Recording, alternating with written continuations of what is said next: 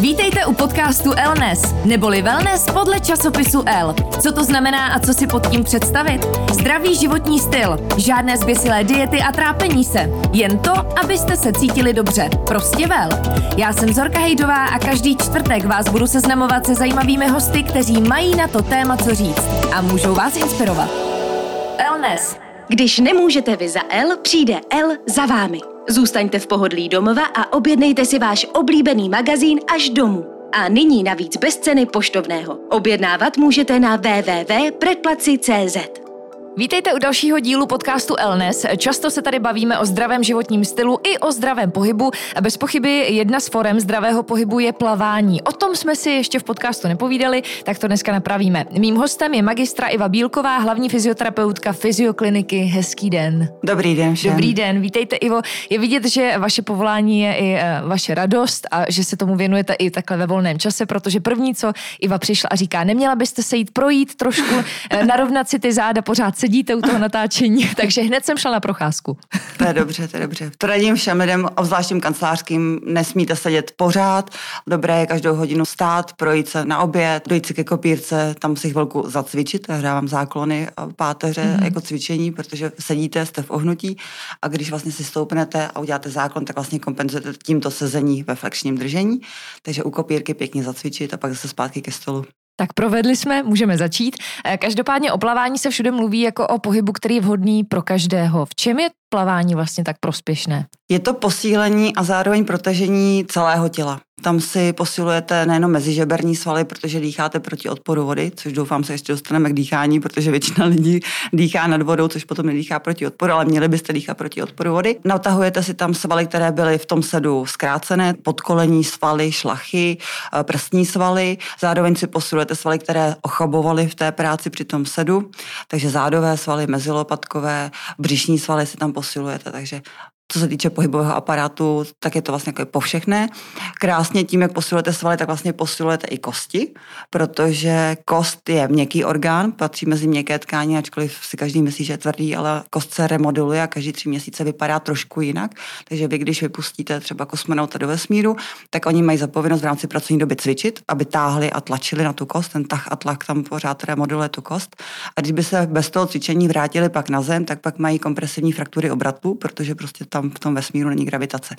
Takže vlastně ten sval modeluje tu kost a vy tím působíte proti osteoporóze u sebe potom v dospělejším věku. Takže zase apeluji na rodiče dětí, aby dávali děti na pohybové kroužky, ne na kytaru nebo na, na modelování, ale pohybový kroužek. Takže to plavání nám to do toho krásně zapasuje a zároveň tím v fozovkách posilujeme plíce, protože se tím zvyšujete vitální kapacitu plic a zároveň posilujete i kardiovaskulární systém, obecně ty žíly v dolních končetinách, lymfatický systém. Mm. Zkrátka plavání je zdravé úplně pro každý orgán. Jak ale správně plavat? Protože člověk se možná plavání může i ublížit, pokud neplave správně. Na co se zaměřit? Je to velmi široká otázka, klidně se můžeme rozpovídat, ale co je takový jako nejdůležitější? A jaký styl teďko plaveme?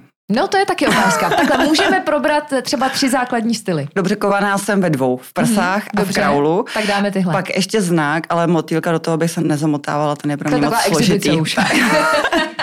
Začneme prsama, ty zná každý, ano. teda doufám, že každý u nás v republice všichni prošli povinným plavání ve třetí a ve čtvrtý třídě, takže doufám, že u nás všichni plavou. Základní pro plavání je splývání. Splývání znamená, že dám ruce před sebe, položím se na hladinu, obličej ponořím do vody to je prostě tečka. Ponořím si tam i uši. Tady si člověk musí obrnit proti tomu nepříjemnému pocitu, že mám hlavu pod vodou a zároveň do uší mi teče voda. To, na to si prostě musím zvyknout. Přesto vlak nejede. Aby jsme dělali plavání správně, aby tam ta páteř byla dobře napřímená pak eh, se snažím učit eh, ruce zvlášť nebo nohy zvlášť a pak to spojím dohromady. Když se učíme prsa rukama, tak tam je ze vysplývání, ohnu lokty, to se těžko popisuje, když máme to popsat slovně a nevidíme se. Mm. Takže ohnu lokty nebo rozpažím a ohýbám eh, předloktí směrem k zemi, směrem jako k podlaze ke dnu a vytvářím si vlastně pravý úhel v lokti. Zabírám celým předloktím, prsty a dlaně jsou volně, jsou jakoby malá mistička, ale není to křečovitá lopatka, kdyby byly prsty úplně u sebe, ale mezi prsty má být půl centimetru prostor a jsou jemňonce za, zaoblené, jako kdybych držela nějaký velký třeba basketbalový míč. Mm-hmm a tímhle tím v úzovkách pádlem zabírám někam na úroveň brady a pak si rychle strkám ruce pod sebe, pod hrudní koš a zase vysplývávám směrem dopředu. A ty ruce nejdou až do pasu, jako plavou asi všichni v rybníku. To proto, protože pak mám velkou dráhu pro brzdu. Musím vlastně tlačit tu ruku zase proti odporu vody, takže bych se tím brzdila, takže vlastně ne, není to ekonomické plavání. Takže vysplývám, zaberu eh, celým předloktím směrem k podlaze, ale eh, pažem mám vlastně na hladině, pravý úhel lokti, ruka jemně otevřená a pak si na úroveň brady dávám ruce pod hrudník a zase vysplývávám. A když učím nohy, tak kolena jdou pod břicho, zůstávají stehna a kolena u sebe. Můžu tam děti učit, že mají destičku nějakou, nebo říká se piškot, taková plovací pěnová pomůcka. Mají piškot mezi stehny nebo mezi koleny. A pak se odráží takže kotníky vytáčí ven, udělají fajfku, jako kdyby se chtěli chodidlem odrazit od té vody a vlastně vykopnou, ale ty kolínka pořád zůstávají u sebe. Setnou ty kotníky k sobě teda na konci toho pohybu a zase zpátky dávají pod břicho. A pak se to snažíme skombinovat obojí dohromady a doufám, že se u toho nebudou moc plácat.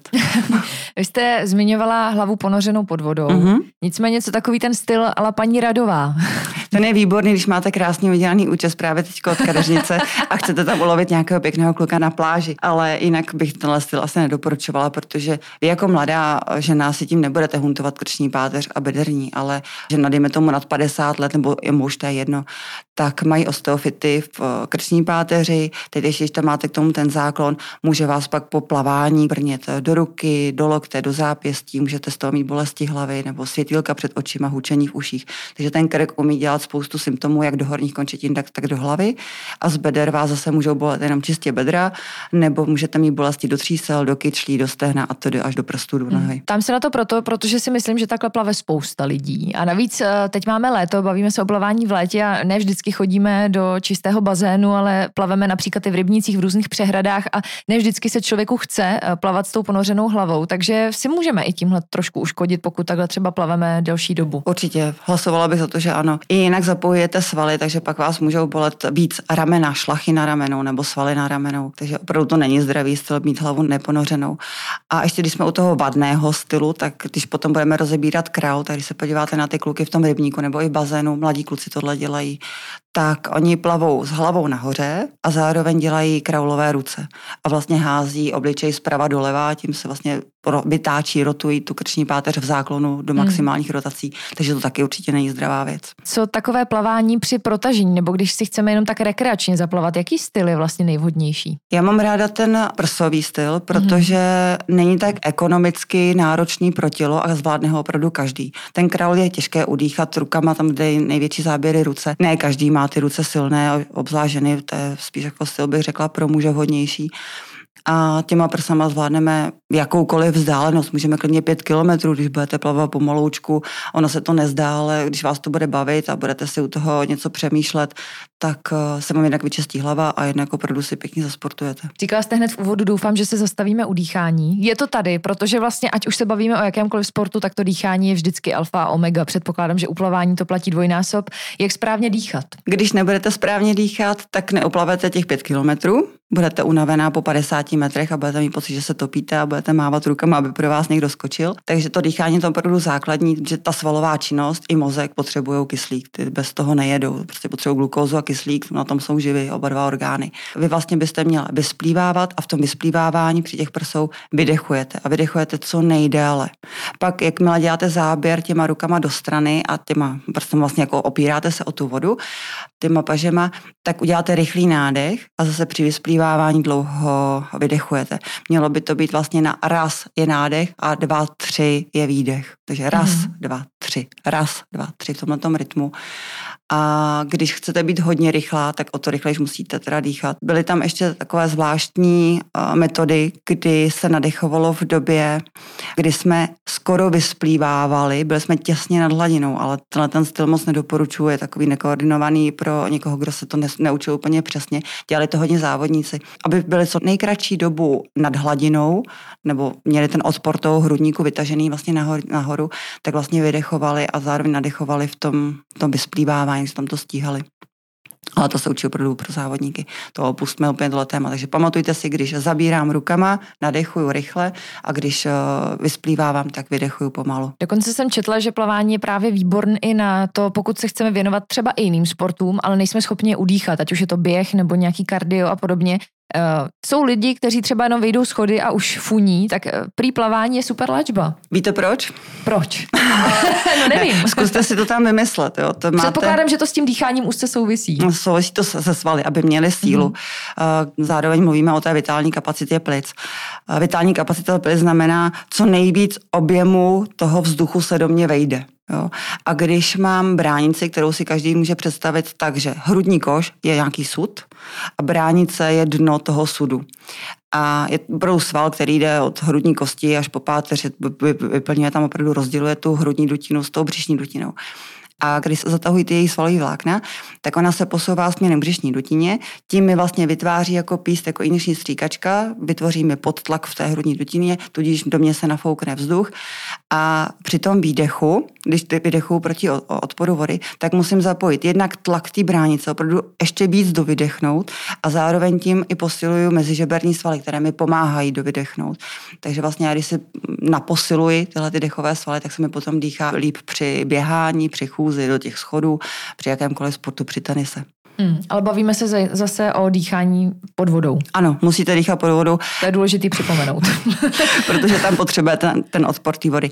Dokonce, když se ponoříte, tak eh, si zkuste ponořit tělo do metru pod vodu, mm-hmm. si nějaký delší šnorchl a vydechnout ten eh, vzduch, co máte v plicích a potom se zpátky do plic nadechnout a zjistíte, že ten nádech je hrozně obtížný. V tom jednom metru hloubky vody je opravdu tak velký tlak, že ty plíce už je těžké rozepnout. Takže vlastně vy, když když zkoušíte s tím šnorchlem nadechovat v této hloubce, tak vlastně tím taky posilujete i ty nádechové, nejenom výdechové svaly. Zůstanu ještě u toho dýchání a plavání pod vodou, protože uh, my jsme se to třeba už učili jako děti, takže problém s tím nemám, ale vím, že třeba i ta starší generace, že někdy třeba i moje mamka uh, to nezvládá. Prostě ponořit si vůbec hlavu pod vodu je pro ní nějakým způsobem trauma. Jak třeba učíte dospělé lidi nebo i starší ročníky, jak to odbourat a jak prostě se naučit to správné dýchání a plavání s hlavou pod vodou? To učení probíhá tak, že jste prostě na hraně toho bazénu, mm-hmm. rukama se držíte, když mají lidi fobii z té hloubky, v úzovkách hloubky, a jdete vlastně nejdřív jenom bradou pod vodu a vydechujete třeba jenom pusou rty a nos ještě pořád nad vodou.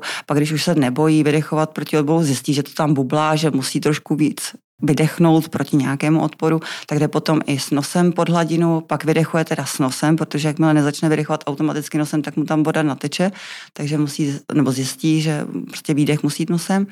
No a pak jde i očima pod vodu a pak jde celý. Takže se to dá odbourat, ale v každém věku. Dá se to a je to pozvolné a nikdo se nesmí toho bát. A mi třeba jednou kdysi řekli, a proto neplavou v rybníkách, a když jsem byla na táboře na Orlické přehradě a někdo mi říkal, že tam dole, nějaký děti to bylo, mm. se strašili se děti navzájem. A vím, že to je blbost, že tam nic takového není, ale jsou tam nějaký chobotnice, který mě chytnou ze, ze spoda mm. a stáhnou mě a od té doby prostě, jakmile má něco víc než dva metry, tak tam nejdu. Mm. jo, tyhle traumata z dětství, to už jsme tady taky probírali. Hmm. Je pravda, že plavání je prospěšný i při různých svalových problémech? Nevím, jestli narážíte na svaly ve smyslu namohl jsem si sval, natrhl jsem si sval, tak potom ano, protože ten tlak vody podporuje žilní systém a lymfatický systém. A pokud mám nějakou o, namoženost toho svalového nebo kloubního natažení, natržení o, vláken nebo kloubních pouzer, tak o, ten tlak té vody když stojím v bazénu, tak je tam pořád ten metr, metr a půl vody, tak mi pomáhá tomu lymfatickému systému dostat se z té oteklé části zpátky tam, kam patří a je vlastně cirkulovat v rámci mm. svého systému. Ale pokud se bavíte nebo narážíte na bolesti svalů v zádech, protože jsem sedící člověk v kanceláři, bolí mě záda a tak teda půjdu si zaplavat do bazénu, tak tady to nedoporučuju, protože ten, ty záda nějakým způsobem se zablokovaly. Tam, kde mám blokádu, blokáda znamená, že dva obratle vůči sobě se mi pootočily, tak ty svaly kolem páteře, ty hluboké, to zasádrují. Oni se stáhnou v mhm. ochraně, on, ten organismus není blbý, on se zasádruje ve smyslu, aby se to ještě víc nehlo. A jak když půjdu s tímhle zasádrovaným obratlem eh, do toho bazénu, který má 29 stupňů, nebo dejme tomu 30, když se někdo opravdu hodně topí, tak pořád je to pro to moje tělo studené, protože tělo má 37 stupňů. A ten sval potřebuje nějakých 38 třeba, 39, klidně i 40 stupňů na to, aby rozstál a povolil tu blokádu. Takže vlastně v těch 29 stupních mi to znovu ještě víc zatuhne. Takže se může stát, že sice v době plavání se budete cítit, že jste si to rozhejbala, ale ve finále vylezete z bazénu třeba půl dne na to ty záda budou ještě hmm. horší. Eh, jak přivést ke zdravému plavání děti? Od miminka. Musíte jim tam dát ten vztah, nesmíte teda od miminka topit. to není žádoucí. tak, ale když jim pozvolna, jednak jim dáváte teplou vodu, aby měli ten pocit je teplá, nebo vůbec voda, to je fajn, to je příjemné. A ze začátku se přelívá hlavička jenom takovou jako hrníčkem, kyblíčkem, jenom přes čelo, ne vůbec přes oči nebo přes nos, aby neměli pocit, že se topí. Takže oni se vlastně postupně dostávají zajímavý vztah k tomu, k té vodě. A pak bych udržovala to miminkovské nadšení i po dobu toho batolecího věku a předškolního, školního a dávala ty děti, nemusí chodit vysloveně na plavání, na, na, na kroužek plavání, mm. ale jednou za měsíc třeba, aby šli rodiče s těma dětma do bazénu a tam si hráli, zacákali si, zahráli si s kyblíčkem, sklouzli se na to bogánu. To si myslím, že je velmi dobrý vztah. Mm, co využívat nějaké pomůcky pro neplavce? Bavíme se o dospělém nebo o dítěti? Můžeme Asi obojí, o dítěti. můžeme obojí. Pro je dě... spoustu neplavců je dospělých. to je ale s křídílkama uh, dospělého asi neuvidíme. Existují křídílka a plovací kruhy, to zná asi každý rodič. Tyhle já moc nedoporučuju, protože ty křídílka, když je nafouknete a nasadíte na paži toho dítěte, tak ono sice je nadnášeno tím, tím vzduchem, které má na těch pažích, ale neumí se učit správně dělat ty pohyby dejme tomu prsa nebo kraulu, už vůbec ne, ale ty prsa mu tam taky nejdou, protože neumí připažit, vadí mu tam fyzicky to křídílko. Podobně na tom vlastně i ten plavací kruh. A ten je teda ještě horší na tom, že to dítě nemůžete ani opustit, protože pak stačí, aby se překulilo na, na hlavičkou dolů nebo seplo ruce směrem, jako že chce se vzdát a vlastně může proklouznout tím kruhem, takže tam ho nemůžete ani nechat bez dozoru, zatímco ty křídílka si můžete v pozovkách lajsnout, že si mm. jdete udělat kafe a hnedka se zase vrátíte, když jste teda doma u bazénu. A, no, tak co je vhodné? A vhodný je, mm, já nevím, jestli to jmenuje bederní pás, to se asi nemenuje bederní pás, to se asi jmenuje jenom plovací pás. Mm. Jsou to pěnové destičky, které jsou propojené páskem, který je na sponu. A vy ty destičky můžete postupně odebírat, jednak podle toho, jak to dítě roste a stává se zdatným plavcem, anebo naopak je o, vlastně odeberete, protože máte hubenoučké dítě, malinkaté miminko a stačí mm-hmm. mu na obvod třeba jenom čtyři destičky nebo pět, zatímco tomu většinou byste potom přidali ještě jednu, protože má prostě obvod hrudníku nebo pasu širší. A z tohle pásu nevypadne a zároveň je e, pevný. Ivo, a čím to je, když říkáte, že vlastně plavací kruh ani rukávky nejsou úplně vhodný pro ty děti, že je mají všichni. Já vlastně nepamatuju, když jsem viděla rodiče s dětmi, že by mu nandavali plavací pás, ale všichni jedou křídílka, rukávky uh, a tak dále. Když půjdete do normálního bazénu, tak tam ty křídílka a rukávky uvidíte, ale když půjdete speciálně na plavání miminek nebo kojenců batola, tak mm-hmm. tam už ten rukávek neuvidíte. Tam už mm. mají všichni jenom ty plavací pěnové destičky. Mm. Takže lepší vyměnit. Vyměnit určitě vyměnit, protože ta destička, nebo ten pás je opravdu pevný kolem toho hrudníčku. A to dítě se může s nás položit na hladinu, má vlastně správně položenou páteř, může se učit dobře tempa rukou i nohou, zatímco ta křídílka s tím plovacím kruhem to opravdu znemožňují. Tam nemůže dát ty ruce k tělu, nebo z toho kruhu pak i vypadává, tam není stabilní to dítě. Hmm. Tahle otázka bude možná banální, nebo možná je úplně mimo, ale uh, přece jenom tím, že je léto a většinou teď plaveme třeba i někde v přírodě na přehradách, Liší se vlastně tohle plavání nějak od toho plavání v bazénu? Nemyslím si. Ten Kromě styl... toho, že se možnáštítíme a bojíme se těch chobotnic, co tam podél plavou. ten styl bude stejný. Mm. Když se nebudete štítit, ponořit tu hlavu, tak prostě ten styl nebudete mít změněný. Jediné, čeho bych se bála, je chlor na oči, anebo naopak ty bakteriální nebo živočišné látky na oči mm-hmm. v tom rybníku, protože když koukáte chvilinku v chlorované vodě pod vodou, anebo v tom rybníku, tak tomu oku to nevadí. Ale když byste to oko vystavovala neustále chloru, dám příklad akvabely, tak eh, ty všechny mají dioptrické brýle. Oni nesmí mít, což je, já jsem na to zdírala, když mi to ta akvabela říkala, oni nesmí mít na, na závodech brýle, mm-hmm. takže se musí učit pod hladinou pro orientaci v tom prostoru, co kde jaká dělá, jak jsou postavené. Takže vlastně neustále trénují bez těch eh, brýlí do vody. Mm-hmm. Takže s tím vlastně vysušují rohovku. A podobný problém bych viděla i v tom rybníku, na rozdíl od toho bazénu, teda v tom rybníku netrávíme léta, ale jenom hmm. léto. Mimochodem, máte nějaký fígl, jak se naučit koukat pod vodou? To je něco, co já jsem se nikdy nenaučila. Já si myslím, že na to fígl není. Prostě to je jenom zvědavost toho dítěte mm-hmm. a, a ono si to zkouší. A ten strach a nebo to nepříjemnost, buď to dítě má nebo nemá. Dospělý má samozřejmě větší bariéry než to dítě, ale já třeba koukám, mě nevadí. I v moři koukám, všude koukám. Když mám kontaktní čočky, já se vždycky bojím, že mi uplavou. to je ta moje chobotnice. To je zase ten mýtus. Poslední otázka, která ale bude zajímat určitě všechny, protože prostě naše posluchačky se zajímají o zdravý životní styl. Můžu plaváním zhubnout? Nemyslím si. Naopak si myslím, že to bude teda pro, pro posluchačky špatná zpráva. Ale důležitá, důležitá. Pokud budete plavat v chladné vodě, tak to tělo bude mít naopak obraný mechanismus ukládat si podkožní tuk. Mm-hmm, takže pokud uh, chci nějakou redukční, řekněme, fázi diety, nebo ne diety, ale stravování a do toho ještě schodit kila pomocí toho pohybu, tak plavání v tom případě není ta správná volba. Ne, neřekla bych. Když budete plavat dlouhodobě ve studené vodě, tak ten organismus si bude dělat nějaké změny.